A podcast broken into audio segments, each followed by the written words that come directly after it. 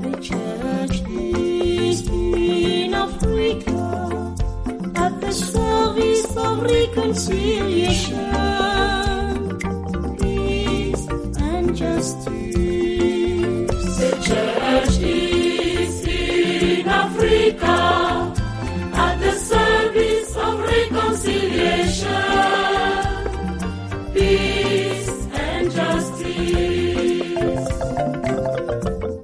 This is the Africa service of Vatican Radio. Welcome to our half hour daily program for Africa. In this edition today, our bulletin of church news to be followed by panorama and then our feature of justice and peace. Today we shall close with our sports roundup. My name is Kanyanta Godfrey Kampamba. Pope Francis and all the members of the Council of Cardinals or the C9 on Tuesday, February 6th continued with their meeting that began on Monday. With the help of a woman Anglican bishop, a Salesian sister, and a consecrated virgin, Pope Francis and the members of the Council of Cardinals devoted the first morning of their February meeting to deepening their reflection began last December on the role of women in the church. This is according to the director of the Holy See Press Office, Matteo Bruni, who in a press conference on Monday had said that the Pope and Cardinals heard from Bishop Jo Bailey Wells, Deputy Secretary General of the Anglican Communion, Salesian Sister Linda Poca, a professor of Christology and Mariology at Rome's Pontifical Faculty of Educational Sciences, Auxilium, and Giuliva di Berardino, a consecrated virgin and liturgist from the Diocese of Verona in Italy. The Pope and the C9 continued with the discussions on the role of women in the Church on Tuesday, February 6th. In addition to Cardinal Lacroix, those at the February meeting include Cardinals Juan Jose Omella Omella of Barcelona, Sean Patrick O'Malley of Boston, Fridolin Ambongo Besungu of Kinshasa in Congo, Pietro Parolin, the Vatican Secretary of State, Oswald Gracias of Mumbai in India, Sergio da Rocha of Sao Salvador da Bahia in Brazil, Fernando Vérgez Alzaga, the president of the commission governing Vatican City State, and Jean-Claude Hollerich of Luxembourg. Pope Francis on Saturday made a phone call to a nun who is working with poor children in Haiti. Sister Paësie is a French nun who since 1999 has dedicated her life to taking care of the children of the extremely impoverished and densely populated area in the capital, Port-au-Prince, known in French as the Cité du Soleil or Sun City. Deborah Lubov has this report. Pope Francis made a phone call on Saturday afternoon to Sister Paësie, a French-born nun who has been in the Haitian capital of Port-au-Prince since 1999 to devote herself to the children of extremely impoverished and densely populated Cité Soleil in the Port-au-Prince metropolitan area. In an interview after the papal phone call with Vatican Radio's Jean-Charles Putzolu, Sister Paësie offered a few details about her conversation with Pope Francis and the reality facing people in Haiti. Asked how she received Pope Francis' call, she noted it was a great surprise. Une grande surprise pour moi parce que mon téléphone a sonné par le Saint-Père. When my phone rang, I obviously didn't expect to be called by the Holy Father at all, she said. He sent me a message of encouragement and thanked me for being there for the children. Sister Paësie said it brought joy and hope to many other people because this appeal was not just for me. It was really a gesture toward the children and the poorest people of Haiti. She lamented the always more precarious and violent conditions for those in the capital, noting we now see people sleeping in the streets with their children, something we didn't see in Port-au-Prince before. And asked, without the church, without their action, what would their future be? She said, they would be left to fend for themselves and live in poverty. What would become of them, she pondered, only the Lord knows. But a few days ago she recalled that some mother said to her, Sister, if it weren't for you, we'd all be dead. Je pense qu'elles exagèrent un petit peu. I think they were exaggerating a little, she noted. Sometimes I even wonder, she said, how people manage to survive when they go several days without eating and really have nothing. The Lord is present, she said. I think that's really the answer. He is present for them. He never abandons his children. I'm Deborah Castellano Lubov. The Vatican is hosting an international conference on the formation of priests. Rekindle the gift of God that is within you is the title of a gathering that opened on Tuesday with the aim of studying the ways priests are trained for ministry. The conference is organized by the Vatican's dicasteries for the clergy, evangelization and Eastern churches and has brought together over a thousand individuals from around the world. Francesca Merlo reports. Cardinal Lazarus You, prefect of the dicastery for the clergy, opened the conference on clerical formation by recalling the moment Pope Francis appointed him to his current role. On that day, he said, a bishop friend of mine told me, now you are responsible for ensuring that all the priests in the world are happy. These, Cardinal Yu said, are words that I have never been able to forget, and that constantly accompany me in this service of mine. It was this remark, the Korean born prelate said, that had led him to organize the conference. Many priests today, he noted, are tired and discouraged, caught off guard by the challenges of today's society and the burdens they carry. Thus, he said, the importance of providing priests with the necessary support and accompaniment, and thus the need for ongoing formation, has increasingly come to the forefront. Then Cardinal Tagle, prefect of the Dicastery for Evangelization, which is co-sponsoring the conference, also offered a few words before proceedings got underway. He stressed firstly that priests must not think that their formation ends once they have been ordained. Rather, he said it is precisely because we are ordained to the service of God and the Church that we need to be continuously formed. Secondly, Cardinal Tagle said that priests need ongoing education to overcome the tendency to absolutize and glorify one's culture. Ordained ministers, he said, must learn the cultural intelligence to appreciate one's culture, but also to admit the brokenness of one's culture and to affirm the good elements in other cultures. Finally, noting that many priests are close to people who suffer or are indeed greatly suffering themselves, Cardinal Tagle called for clerical formation that addresses wounds and pains that could easily lead to vindictiveness, cynicism, and hatred. I am Francesca Merlo. The Archbishop of Nairobi in Kenya has exhorted women and men religious to promote the values that characterized the public life of Jesus Christ. He says the consecrated should do that starting from their respective communities. The Cardinal said this when he celebrated Mass on the Feast of the Word Day for Consecrated Life on 3rd February. In his homily at Holy Mass for women and men religious serving in his metropolitan see, Archbishop Anyolo emphasized the relevance of the gospel values to the contemporary world. The people of God in the contemporary world are struggling with different situations of life, some experiencing moments of despair. Archbishop Anyolo observed, You are tuned to the daily Africa service of Vatican Radio.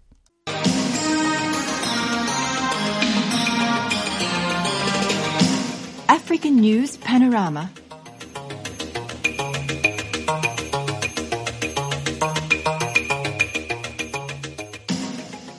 Senegal's parliament has voted in favor of a decision by President Macky Sall to delay the country's presidential elections for a few months. The poll was initially scheduled for the 25th of February, but lawmakers voted late on Monday to postpone it to the 15th of December after opposition lawmakers were forcefully removed from the chambers. The adopted bill extends Mr. Macky Sall's tenure, which was due to end on the 2nd of April, until a new election. Authorities on Monday restricted mobile internet access amid growing protests by opposition supporters against the delay announced by the president on Saturday. Mr. Sall said he delayed the election due to a dispute over the candidate list and alleged corruption within the constitutional body that handled the list. Burkina Faso on Monday introduced the RTSS malaria vaccine into its routine immunization program, becoming the second country in Africa to do so. Cameroon started administering doses of the world's first malaria vaccine to children on the 22nd of January. According to the Global Vaccine Alliance, Gavi, the initial phase of the vaccine rollout in Burkina Faso aims to reach nearly 250,000 children aged between 5 to 23 months across 27 health districts. The World Health Organization approved vaccine is developed by British drug maker GSK around 40 years in the making RTSS is meant to work alongside existing tools such as bed nets to combat malaria. The rollout of the vaccine follows successful pilot campaigns in Kenya, Ghana, and Malawi. Several countries in Africa aim to roll out the program this year, according to Gavi. The medical charity Doctors Without Borders has said 13 children are dying each day of severe malnutrition at a refugee camp in North Darfur state in Sudan due to the country's ongoing civil war. The charity said all its emergency thresholds for malnutrition had been reached in the Zamzam camp near the city of Fasher and called for an immediate increase in international aid. One child is dying every two hours in the camp, according to Claire Nicolet, head of emergency response of the charity, also known as MSF or Médecins Sans Frontières. The war that broke out in mid-April between Sudan's army and the paramilitary rapid support force has displaced about 8 million people. Zamzam, a camp of more than 300,000 people, was originally formed by people fleeing ethnic violence in the region in 2003. Staying in the region, about 40 people, many of them civilians, were killed in recent violence in Abyei, a disputed area on South Sudan's border with Sudan. The authorities accused two armed youth groups from Warrap state in South Sudan of raiding the area in the early hours of Saturday and Sunday and carrying out what they referred to as coordinated attacks on four different villages within Abyei. Late last month, at least 54 people, including women and children, and two UN peacekeepers were killed in attacks in the same area. You're tuned to the Africa service of Vatican Radio.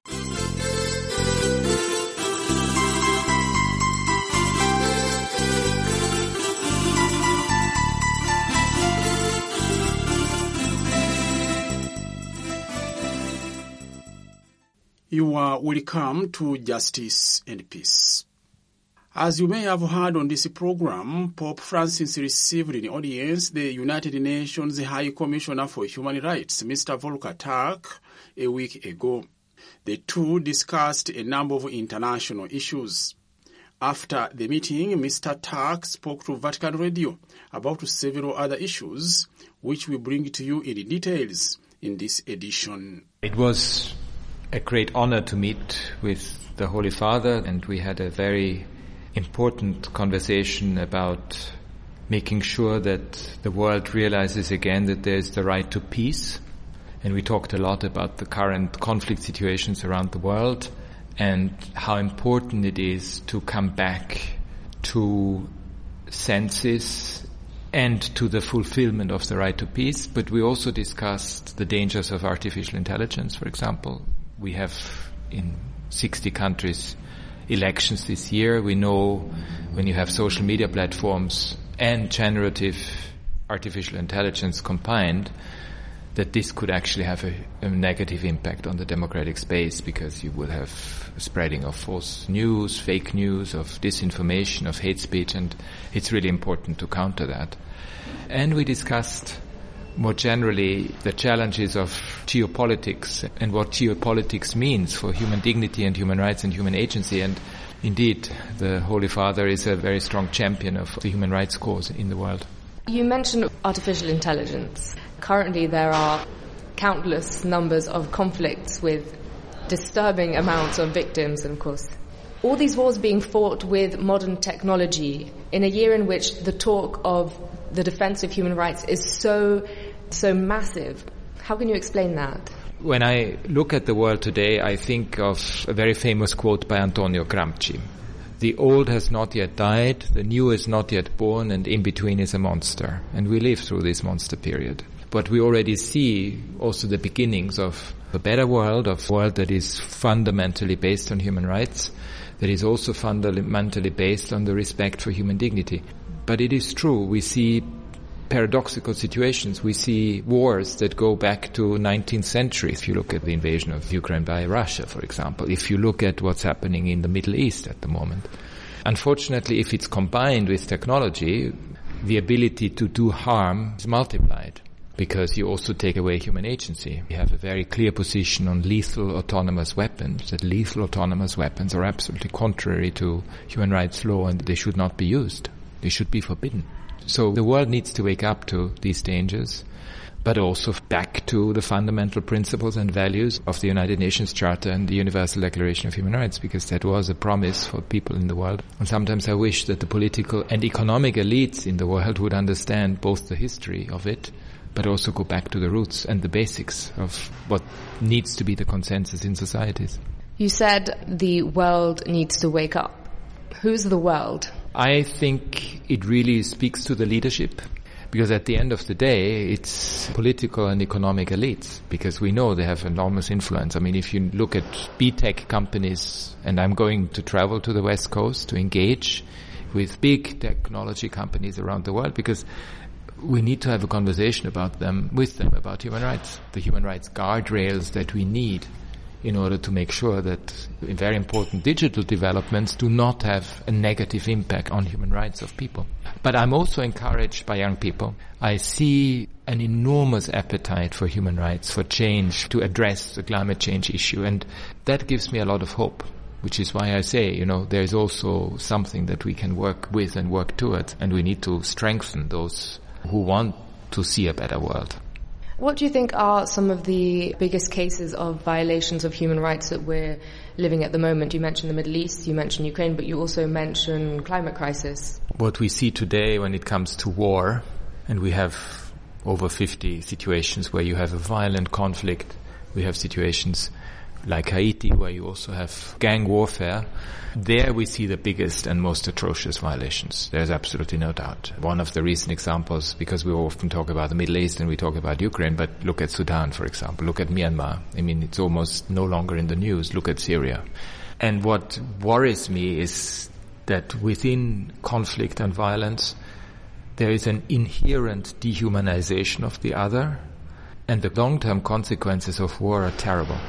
It is intergenerational and we need to find a way to come back to international law, international humanitarian law. There are rules that apply in war.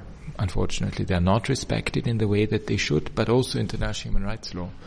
And we need to constantly insist on the normative framework that needs to be put in place.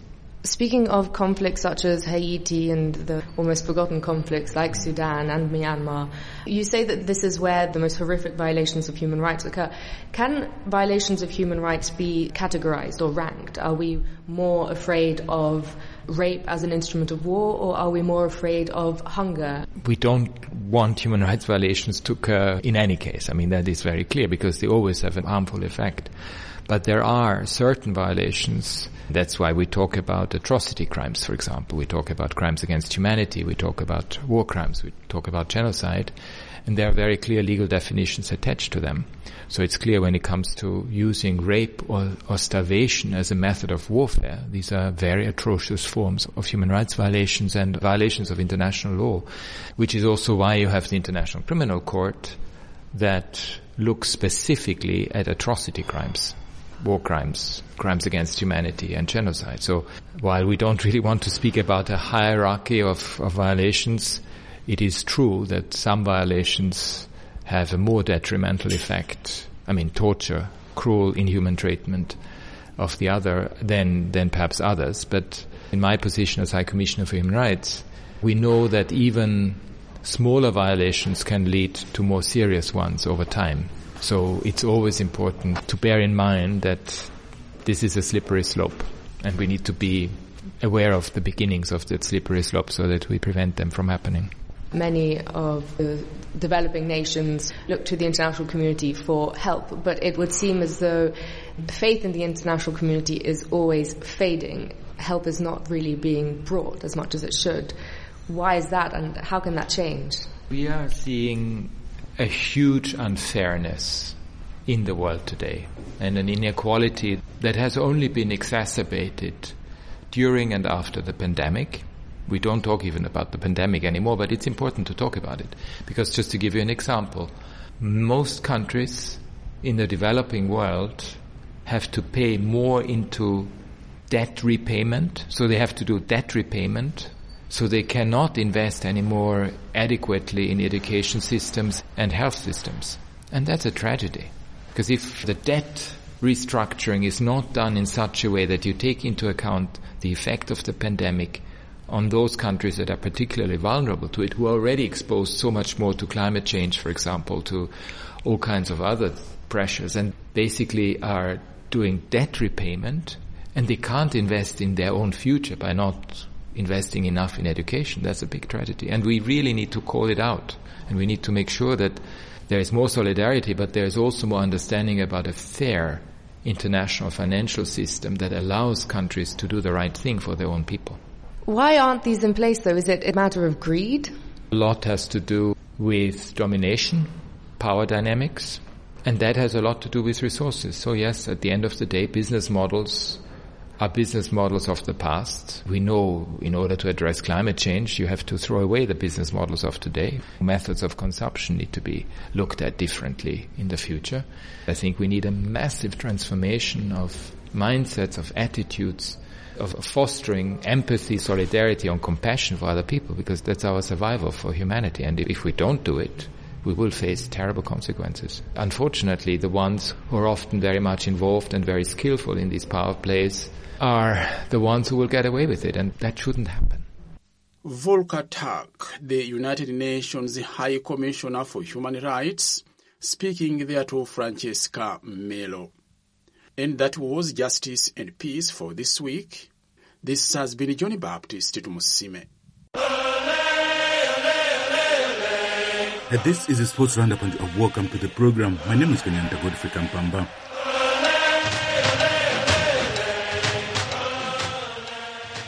All roads since January 13th, 2024 have led to Ivory Coast where the 34th edition of the African Cup of Nations is currently underway.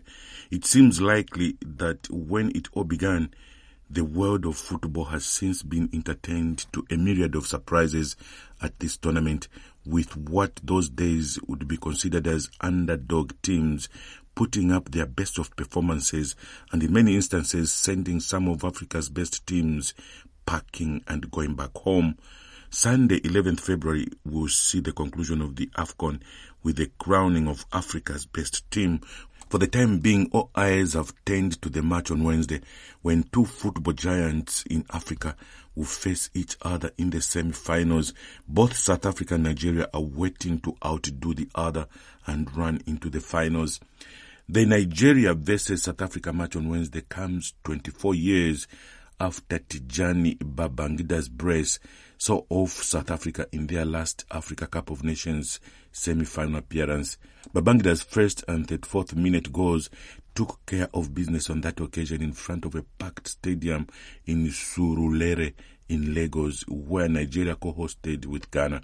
A brilliant penalty shootout performance by South Africa's goalkeeper Ronwen Williams helped South Africa fight off a dogged Cape Verde side, while Nigeria defeated Angola 1-0 on Friday to set up the semi-final.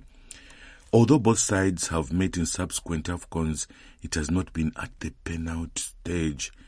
In all the meetings, Nigeria has triumphed. In Tunisia 2004, Nigeria saw off Bafana Bafana 4-0 in the group stage, while their last AFCON meeting was in 2019 in the quarterfinals when Egypt hosted Samuel Chukwueze and Trust Ekong's goals helped Nigeria to a 2-1 win. Ivory Coast and the Democratic Republic of Congo complete the semi-final pairings. Meantime, Nigeria is warning its citizens to be mindful of where they watch the match on Wednesday. The message is especially directed at the Nigerian diaspora and soccer fans in South Africa and the host country Ivory Coast, who have been advised against wide celebration should Super Eagles defeat Bafana Bafana for a place in the final of the 2023 African Cup of Nations. The warning was issued by Nigeria's High Commission in South Africa that in an advisory note on Monday said the attention of the Nigeria High Commission in Pretoria has been drawn to potentially inflammatory online comments made by a section of South African citizens against Nigerians living in host country, largely influenced by the upcoming 2024 Africa Cup of Nations semi-final match between the Super Eagles and the Bafana Bafana on Wednesday, 7th February 2024. The note went on to say that most of the comments consist of veiled threats against Nigerians cooking jollof rice before the match and showing paper to Nigerians if the Bafana Bafana lose to Super Eagles, among others. It went on to say that in this regard, the High Commissioner hereby advises the Nigerian community to be watchful of their utterances, be mindful of where they choose to watch the match, especially in public places, and refrain from engaging in loud, riotous, or provocative celebrations should the Super Eagles win the match. Additionally, the advisory note said Nigerians should maintain the good conduct that they are known for and be law abiding before, during, and after the match. Should any provocations arise, they should not be reciprocated but reported to the appropriate authorities. As you can see, there is a lot of anticipation for Wednesday's clash of the Titans in Ivory Coast. It is all survival of the fittest. Let's wait and see. In other AFCON 2023 news, reports from the north of Africa say that Egypt has parted company with head coach Rui Vitoria after the national team's underwhelming performance at the AFCON Cup of Nations. This development was confirmed by the Egyptian Football Association on Monday. Victoria's dismissal follows Egypt's dramatic penalty shootout defeat to the Democratic Republic of Congo in the last 16, dashing their hopes of a record extending eighth AFCON title. The team's lackluster group stage performance, marked by three draws, further fueled frustrations, prompting apologies from the Egypt Football Association to the Egyptian fans. In a statement, the Egypt Football Association board thanked Victoria and his staff for their service but indicated they were exploring options among foreign coaches to fill the vacant position. The statement also announced former Al Ahly coach Mohamed Youssef as the interim manager. Victoria's exit adds to the list of high-profile coaching casualties following the AFCON upset. This tournament saw several African football giants, including the top five ranked nations and the previous edition's semi-finalists, face premature exits, paving the way for the so-called underdogs to shine. And that is all we have time for in this edition of our Sports Roundup. Until next week at the same time, my name is Kanyanta Godfrey Kampamba.